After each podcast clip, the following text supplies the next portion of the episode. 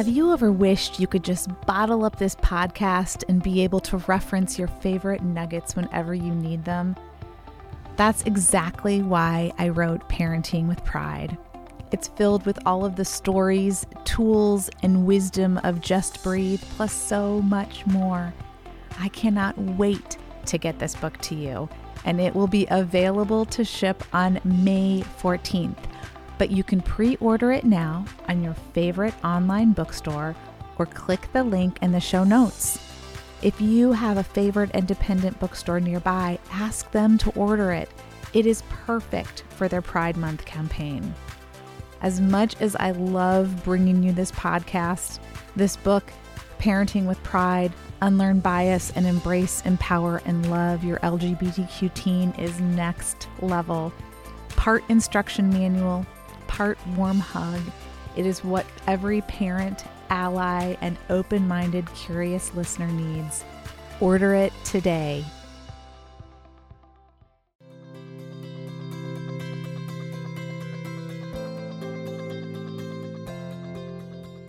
Welcome back, my friends. So happy you are here. My hope for you is that you can take a breath and feel a sense of calm while you are here. DEI, diversity, equity, and inclusion, is a huge initiative for corporations and academic institutions right now, as it should be. It is multifaceted and can seem quite complicated, but it really comes down to two things awareness and education. How can we increase our awareness, deepen our knowledge, and make the necessary shifts in our actions and in our lives to help make every space one that is inclusive and filled with love. To me, this is not just an abstract question, but a guiding principle for daily life. I invite you to join me on this quest.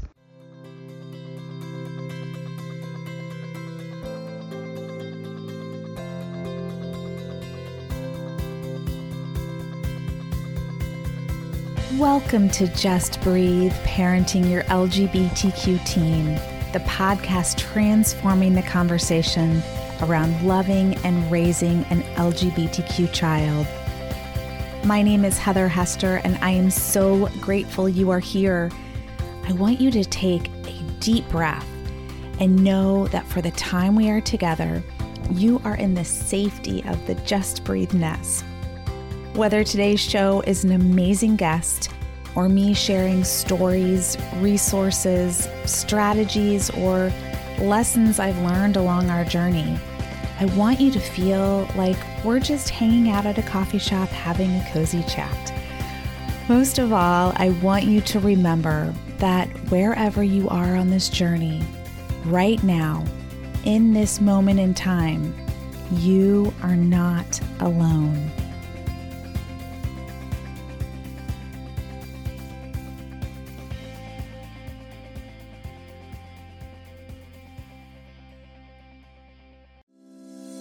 Raise your hand if you've ever been in conversation with your LGBTQIA plus child or friend and felt confused or embarrassed or even frustrated because you didn't understand the meaning of the words or phrases that they used. Come on, it's nothing to be ashamed of. My hand is raised. We've all been there which is why I created a guide for us called The Language of LGBTQIA. It's a 50 page book of comprehensive yet easy to digest explanations. Text breathe to 55444 to access this amazing book. That's B R E A T H E to 55444. My guest today is an incredibly impressive and accomplished business leader and inspirational speaker. Victoria Pelletier's bio, which you can read in detail in the show notes, is an extraordinary display of breaking the glass ceiling in every possible way. She believes in the importance of personal branding as well as the value of being an empathetic leader to empower employees but what we focus on our enlightening discussion is the power of DEI on not just the corporate cultures, but all cultures and building a life of resilience. So, Victoria, I'm so glad that you are here with me today and here to share your story and your just incredible life experience. Um, you have been both personally, professionally, just really extraordinary. And I think the one thing when I was really, um, you know, learning about you and reading about you, one thing that stood out to me was how you've really lived on purpose. Like you have always been like this is who I am. I'm going to, you know, for lack of a better phrase, live out loud, right? Like, this is who I am, and I'm going to step into who I am and be that. And I think that is something we can all learn from. That is something that, you know, many want to do, but it is difficult to do. So, thank you for being such a great role model in that way. And um, I'm just excited to learn from you today. Um, and so just let's just start kind of at the beginning. Let's start with your story and then we'll go from there. Sounds good. Well, thanks, Heather, for having me here. I'm a incredible maniacally focused leader around diversity and inclusion and a lot of that comes from my own lived experience and so therefore i do share quite openly to help others with their own journey so my story uh, i'm so I actually come from very, very difficult beginnings, and it it did, did actually inform how living out loud I was and or what I told on a public forum versus in smaller setting. So I'm born to a drug addicted teenage mother who many years later I found out came out as lesbian while she was in jail. And I that initially probably caused me to sort of reel a little bit in terms of how comfortable I was with my own sexuality look like. Sure. At age 14, however, when I was in high school, in a Catholic high school in a relatively small town, I came out as bisexual. Although I dated mostly guys at that point, and some of that was just access to other people in the queer community in the town I was in. And then when I got relocated to a much larger city uh, and met one of my first friends was a gay man who took me to the gay community. I met women that I started dating, and then later met and married a woman whom I was with for 11 years and vacillated at times between am I bisexual, I'm a lesbian, until I think as I matured and grew and got a little bit more comfortable in my skin, mm-hmm. got comfortable with my queerness. Uh, I don't love labels. Yeah, I, you know, I guess I would say bisexual, although my daughter tells me because I would be open to sleeping with trans people, I should say that I'm pan. I just prefer the word queer. Uh, mm-hmm. Uh, I did separate from my wife, who unfortunately passed away a couple of years after that from, from her second bout of cancer. And I'm now married to a man. And I'm in this amazing family where, you know, I'm open, have been open to dating those people that I'm attracted to and um, I think are great humans. Mm-hmm. To a man who often gets mistaken as a gay man because he's very fit, he likes to dance, he used to teach massage therapy.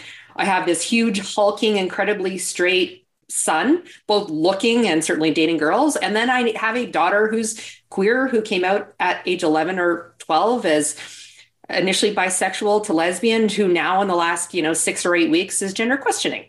So that's my story. Well, that is a an excellent everybody needs to take a breath and just like process all of that that was a lot of information that was a lot of a lot of stuff and um I think one of the things, you know, again, that just jumps out at me is how you were just kind of like, I'm going to just see, like, you've never been stuck to, like you said, a label. Like, this is what I am. This is how I'm defining myself. And that's it. Right. I love that um, you've been very much like, I, I need to, I'm not quite you know i haven't felt all the way through right there's there's layers here and i need to figure out those layers and um it, it's such a great example of you know i'm just going to put the whole label thing to the side because i i too feel the same way about labels. But i think you know as we were talking a little bit earlier people like labels right? People want to use labels. And i think sometimes especially when you're new to understanding it helps to have that just so you can get that understanding right? And as we both know bisexuality is is very misunderstood. And um and i think if you asked 10 different people you would get 10 different answers right? Kind of the same with pansexual. Um it's it's very kind of every person has their own unique definition of what that means. Um so i'm just wondering if we could talk a little bit about your thoughts on bisexuality and you know how you would define it so to speak. Um yeah. It's so bisexual i mean we think binary one or you know the other. And so bisexuality for me when i came out was around the fact that i was um, interested in both men and women Mm-hmm. And um, and now I think that's evolved as you know my daughter, as I said earlier, said I should be much more broad, and so I've, I, I prefer to say queer. It just means I'm not straight. Is mm-hmm. really what for for me. But what I've heard about you know the label of bisexuality is a multitude of things, from you know many people who just don't understand what that means. Or I remember the first serious girlfriend I had a lesbian and she and I had a big argument because I remember her telling me then that it just meant you know those who declared themselves bi hadn't fully come out of the closet. They were dipping their toe into it. Now funny she and I are still friends to this day and I, I was I'm 46 we were 20 I was 20 when dating her. And she's now evolved. She's like I'm sorry I was wrong back then um, and so she's acknowledged that as she's grown and you know in the lgbt community and in her own queerness and, and comfort in self. And so i hear really really mixed things about it and then also felt very different in the lgbt community around this status or class in terms of where you sit on you know on the on the spectrum quite frankly. Right Right, which is so interesting to me. I mean, it's I guess shouldn't be surprising, right? And I've and I've heard you know different things from different people uh, who sit at different places and on the spectrum. But I think that is so fascinating, and I guess I mean we could both speculate as to why that is. Um, but why why do you think that is? I I think it's just a lack of understanding, quite frankly. Uh, and or the experience of others, their lived experience and exposure to it. And so for many people, you know, bisexuality, I think they just believe that you haven't been declarative or made a choice. And the reality is I I don't think we have to make a choice or it changes over time. Just like our our hobbies and our interests change and pivot over time so too can at times there's a greater interest in one thing versus another. So for for me i think that's the, the misunderstanding and i think that's why i've felt this sort of marginalization when i speak openly about dating men and women um, because gay men or lesbians are just saying well we're all in on one thing. And it doesn't mean I, i'm not. For for me it's truly about the the human that I've chosen to date or be partnered with. And I look for qualities in that that has less to do with body parts and more to do with intelligence and kindness uh, of the individual themselves. Right. Well, and I'm wondering too, you know, as you say this, because it, my daughter, similarly, we were having a conversation a few weeks ago, and I think our daughters are about the same age, said, you know, the same thing. She was kind of wondering that about herself and uh, being pansexual. And uh, so I think that's such an interesting, you know, that's something that I don't know. And please correct me if I'm wrong, but pansexuality really was not, it may have been you know, 40 years ago, but certainly people weren't recognizing it or understanding it. And I feel like now it does make so much more sense, right? Because it is that, like you just said, that attraction to the human the the you know the soul that's i always say i'm like it's a soul connection you know um and then instead of like a physical only attraction so you know, part of me wonders if that's kind of a piece of the equation, um, a piece of I'm just kind of wondering out loud, not necessarily a question in there. But um, as as we ponder these things, I just find it, I do find it interesting, and I do find you know it interesting as well that you know B is it's LGB, like it doesn't mean that you, you're not all in. It's it's another orientation, and um, so I do just kind of always think, hmm, that's so interesting that one would question the other, right? Um, because I just it, everybody needs to be working together. We all need to be working together. yeah, and and one of the things about it, it, it it's all about you know include acceptance and inclusion and so the fact that being bisexual has made me feel more marginalized is completely contra to what it is that the community as a whole has been advocating and demanding for all of these years around being treated equally, having equal rights, and being accepted and feeling they can show up and be their whole selves.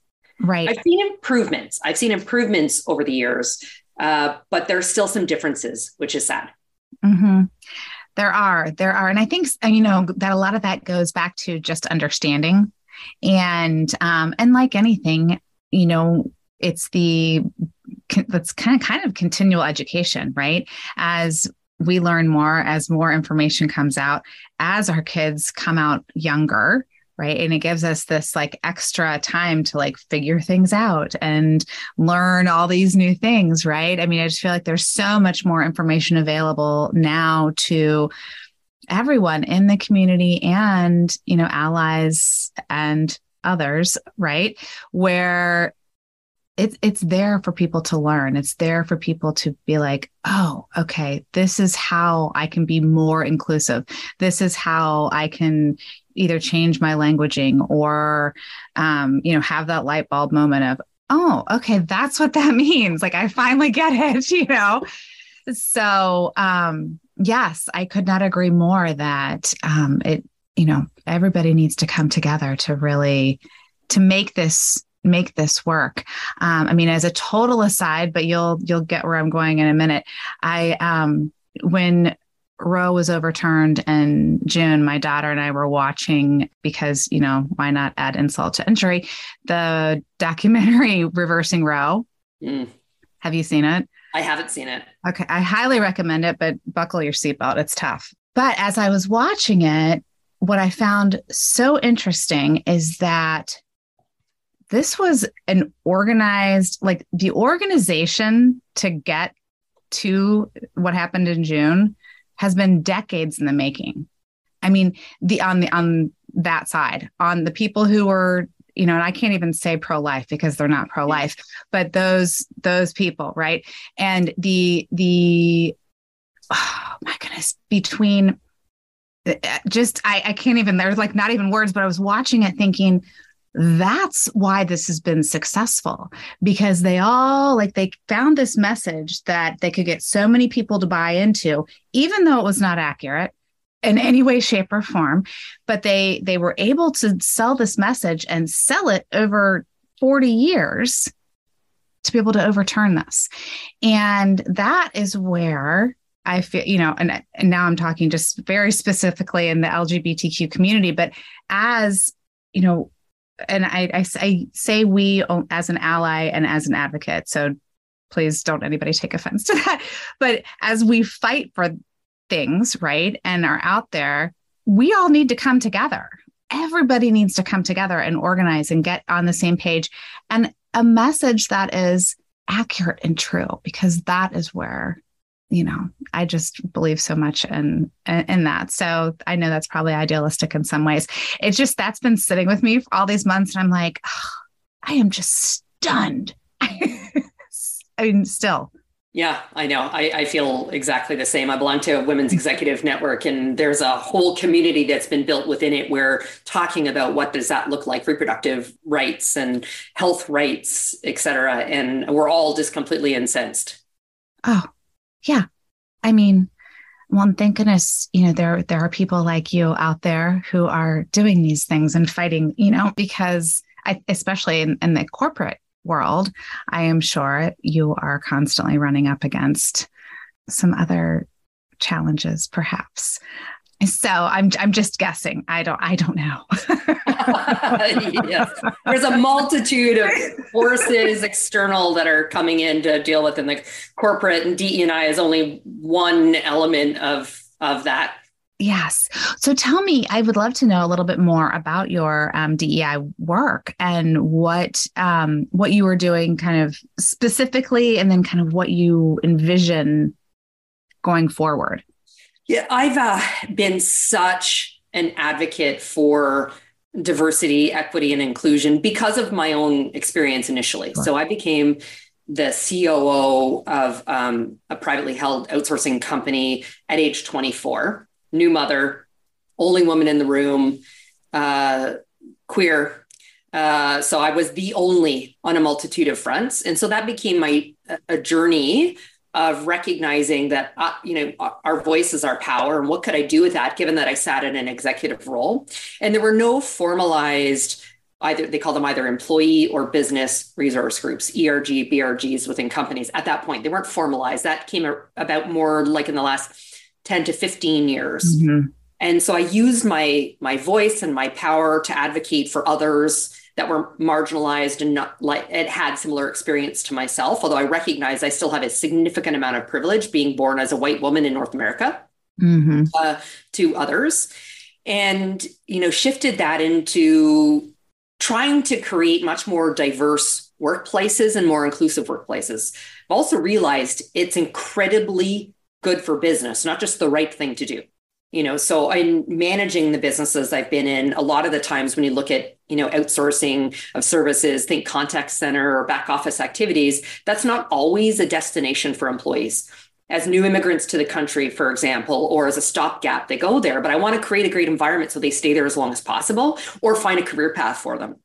So it's shifted into being part of, and in many cases, leading LGBT and leading women resource groups, mm-hmm. amongst others, but those are the two I personally identify with within the organizations. To maybe eight years or so, you know, my role as a C suite executive, I moved into a business that was focused on supporting other companies' HR strat- and workforce strategies, their out- outsourcing and technology. So, what was a personal passion for me around building the right kind of diverse, inclusive cultures became part of my day job.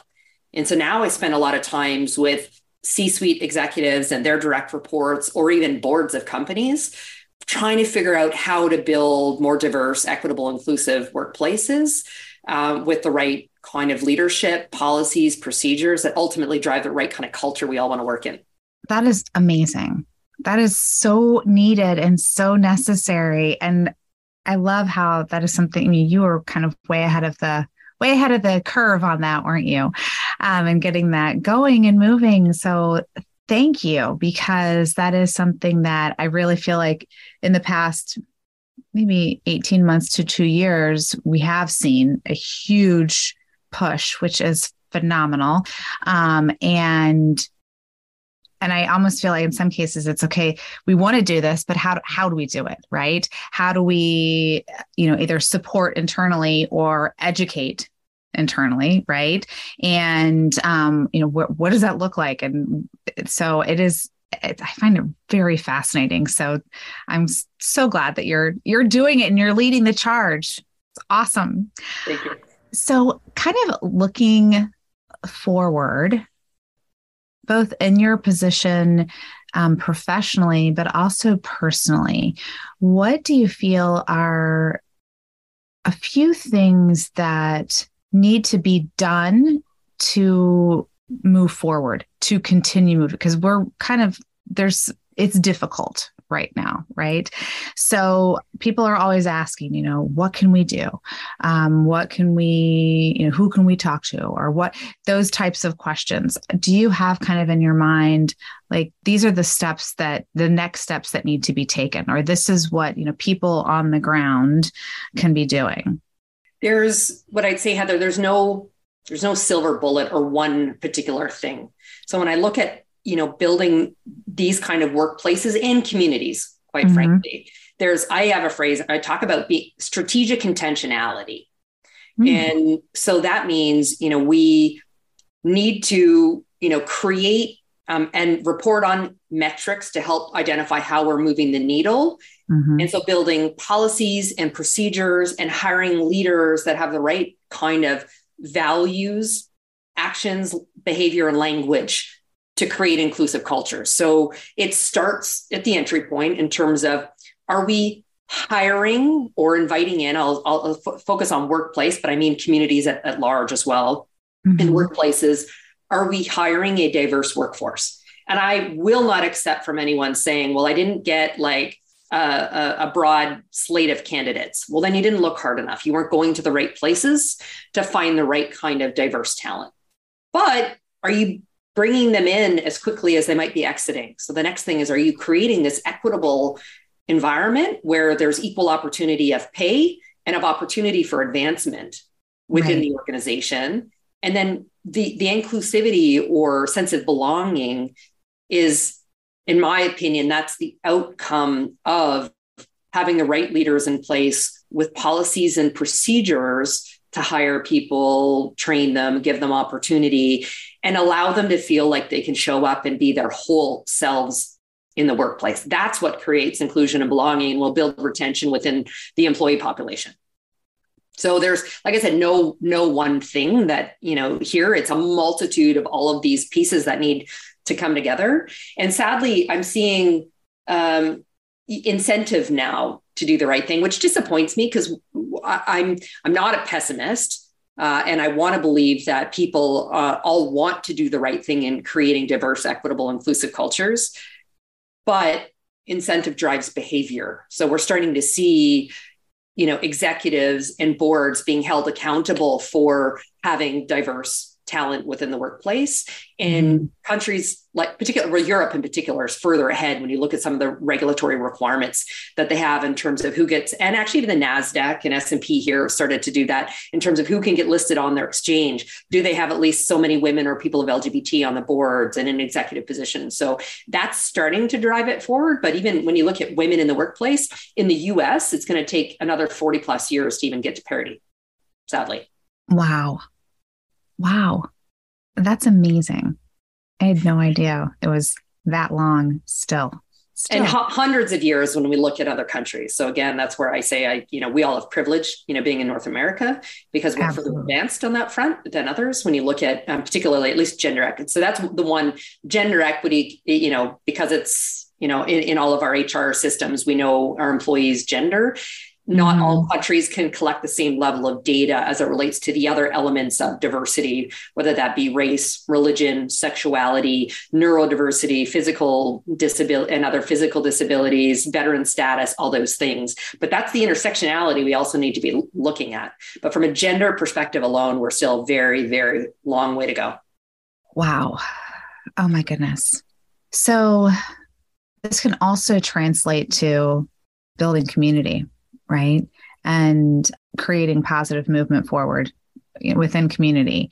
And so I like that this is very translatable. Thinking about, I was, as you were talking too, I was thinking, okay, well, this can translate to, you know, who's in place who are the leaders in a community, right? Whether it's a town or a local organization or a school, right? And what are they, what are the, what's their messaging? What are they driving forward? And so I think that that is how this translates, right? Down to just a very small community level for everyone um, who is really thinking, how do I make a difference, right? And sometimes I know it's very difficult when you look at the huge picture of what's going on.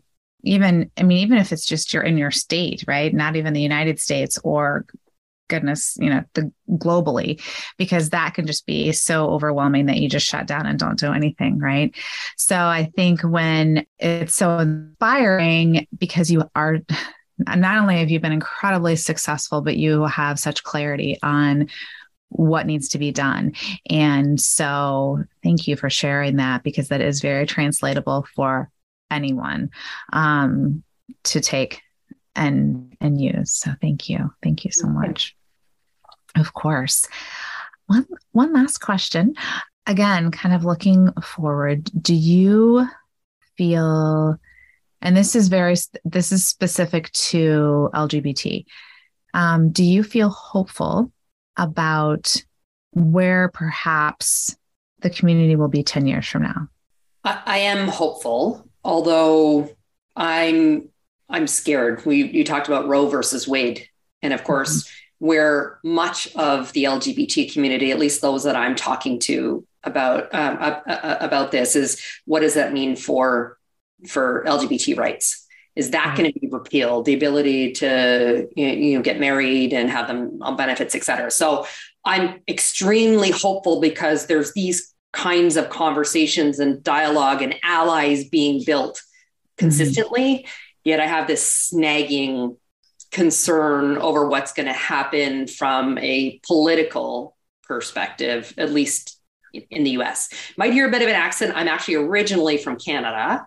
Uh, and so you hear out when I say out and about, the, the yes. only word that gives me away. Uh, yes and uh, and that is one of the things I'm you know staunchly proud of from a Canadian perspective is the inclusivity and how far they move forward around human rights generally. And mm-hmm. so it's here with me as a resident here in the U.S. to with Roe versus Wade to see how I think we might be stepping back. So I'm I'm cautiously optimistic, uh, but I certainly think that. Uh, business leaders, world leaders are trying to move things forward to create a much better community and workplaces for for all. Absolutely. Absolutely. You can I can I mean, I think many of us who can are paying attention, right, who are really looking, can can definitely see that and see the markers, um, which is very encouraging. Which is also why um, I was sitting on a panel a few weeks ago, and this was one of the questions. And I thought it was such an interesting question to ask if one has hope, because, you know, my answer initially was, well, if you don't have hope, like, what's the point, right?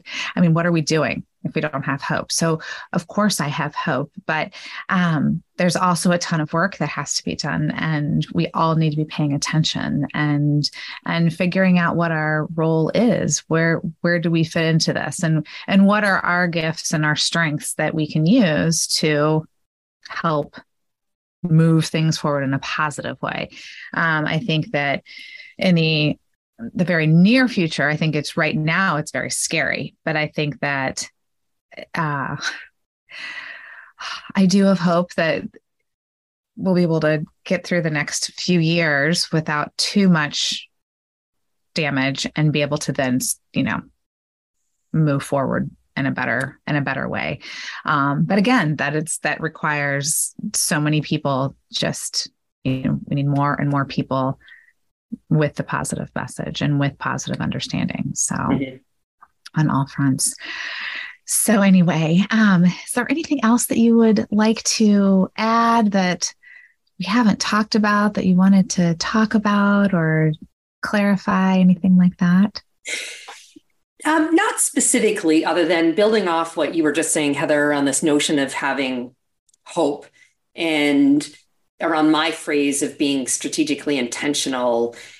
I, I think that we we all have very much a place in this world to move things forward. And not everyone needs to be the great extrovert like I am standing on public stages. There's a significant amount of ways that everyone can contribute, whether that's uh, as an ally, you know, being more inclusive, you know, we both on this call have our pronouns listed there. That's a simple way to do it, to not making assumptions when you meet someone new. So I don't immediately say, is your husband or wife? Does your other half, does your partner? Like there's a lot of things we can do. And so that's what I would leave your audience with is we can all move the needle, even if it's just in tiny, tiny increments along the way, in a, and from a place that everyone feels comfortable with without expecting that it means standing on these public forums to do it. Right. Exactly. Thank you. I'm so glad you said that because that is that's kind of what I was hoping for. Um, um, yes, I mean it's absolutely true. There's there is a, a place for everyone, and when we need everyone. So if you you know whatever you feel moved to to do or say, it does make a huge, more of a difference than you realize, I think. So, great. Well, thank you so, so much for being with me today. This was really fun. Um, I learned a lot. I, I'm sure everybody listening will say the same thing. So, thank you for your time and taking time out of your day to be here. Thanks for having me. And now it's time for your parenting LGBTQ and A.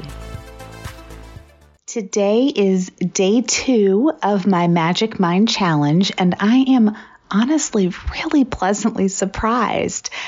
I had to delay the start of my challenge because I caught COVID, which was a huge bummer for a million reasons, but it actually gave me a great proving ground for this magic little shot. A fun fact about me is that I love coffee.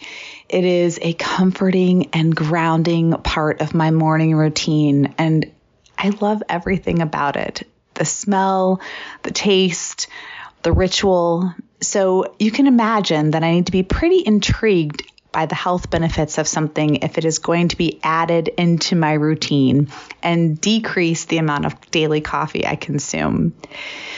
So, while my actual COVID symptoms were pretty mild, the lingering fatigue has been super annoying because it has really cut into my daily productivity. Enter Magic Mind. I'm lukewarm at best when it comes to the taste of matcha. I'm all in on the health benefits, but I had not yet found a way that I enjoyed drinking it until now. I drank that first shot with just a bit of skepticism and my breath held. And I have to say, it was not just bearable, but really good. I'm really excited to see what the next week will bring. So stay tuned. And I'd love for you to join me on this challenge. Remember, you can get 20% off of your entire purchase using the code BREATHE14. That's B R E A T H E 1 4. All of the details are in the show notes and all over social media. And remember to tag hashtag 14 days of magic to help save the Amazon. This episode's LGBTQ&A is short and sweet, but so very important. So listen in. In just the past few months, I have had many people ask if there are any safe spaces online for their kids to talk with other kids who may be going through similar life experiences. I take this very seriously for many reasons, not the least being our experience with Connor finding the darkest possible places and people online. I have two that I can recommend without reservation. The first is the Trevor Project's Trevor Space. It is moderated by trained professionals while also allowing space for kids to connect. The second is Spaces, which is for older teens, young adults, and adults, but with the same premise a safe platform where queer people can connect without fear of harassment. If you have any vetted online platforms you would like to share, please reach out to me and let me know, and I will add them to my list. But for now, these two will be linked in the show notes, so please check them out.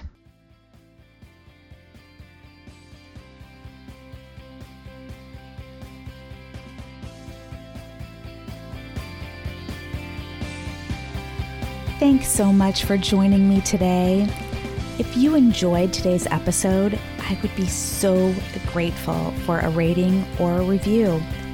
Click on the link in the show notes or go to my website, chrysalismama.com, to stay up to date on my latest resources as well as to learn how you can work with me. Please share this podcast with anyone who needs to know that they are not alone. And remember to just breathe. Until next time.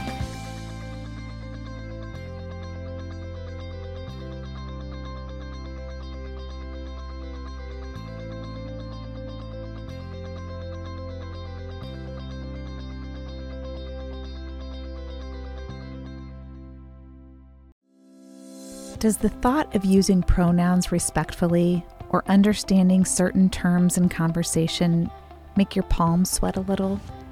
No one likes that deer in headlights moment. So many of you have emailed me with questions on this topic, so I thought I'd put together a free guide so you can have all of this info just a click away. Pronouns Made Easy covers pronouns, of course, but also includes information on some of the most common confusing words and concepts, as well as a list of timely resources. Who can say no to a free lifeline, right?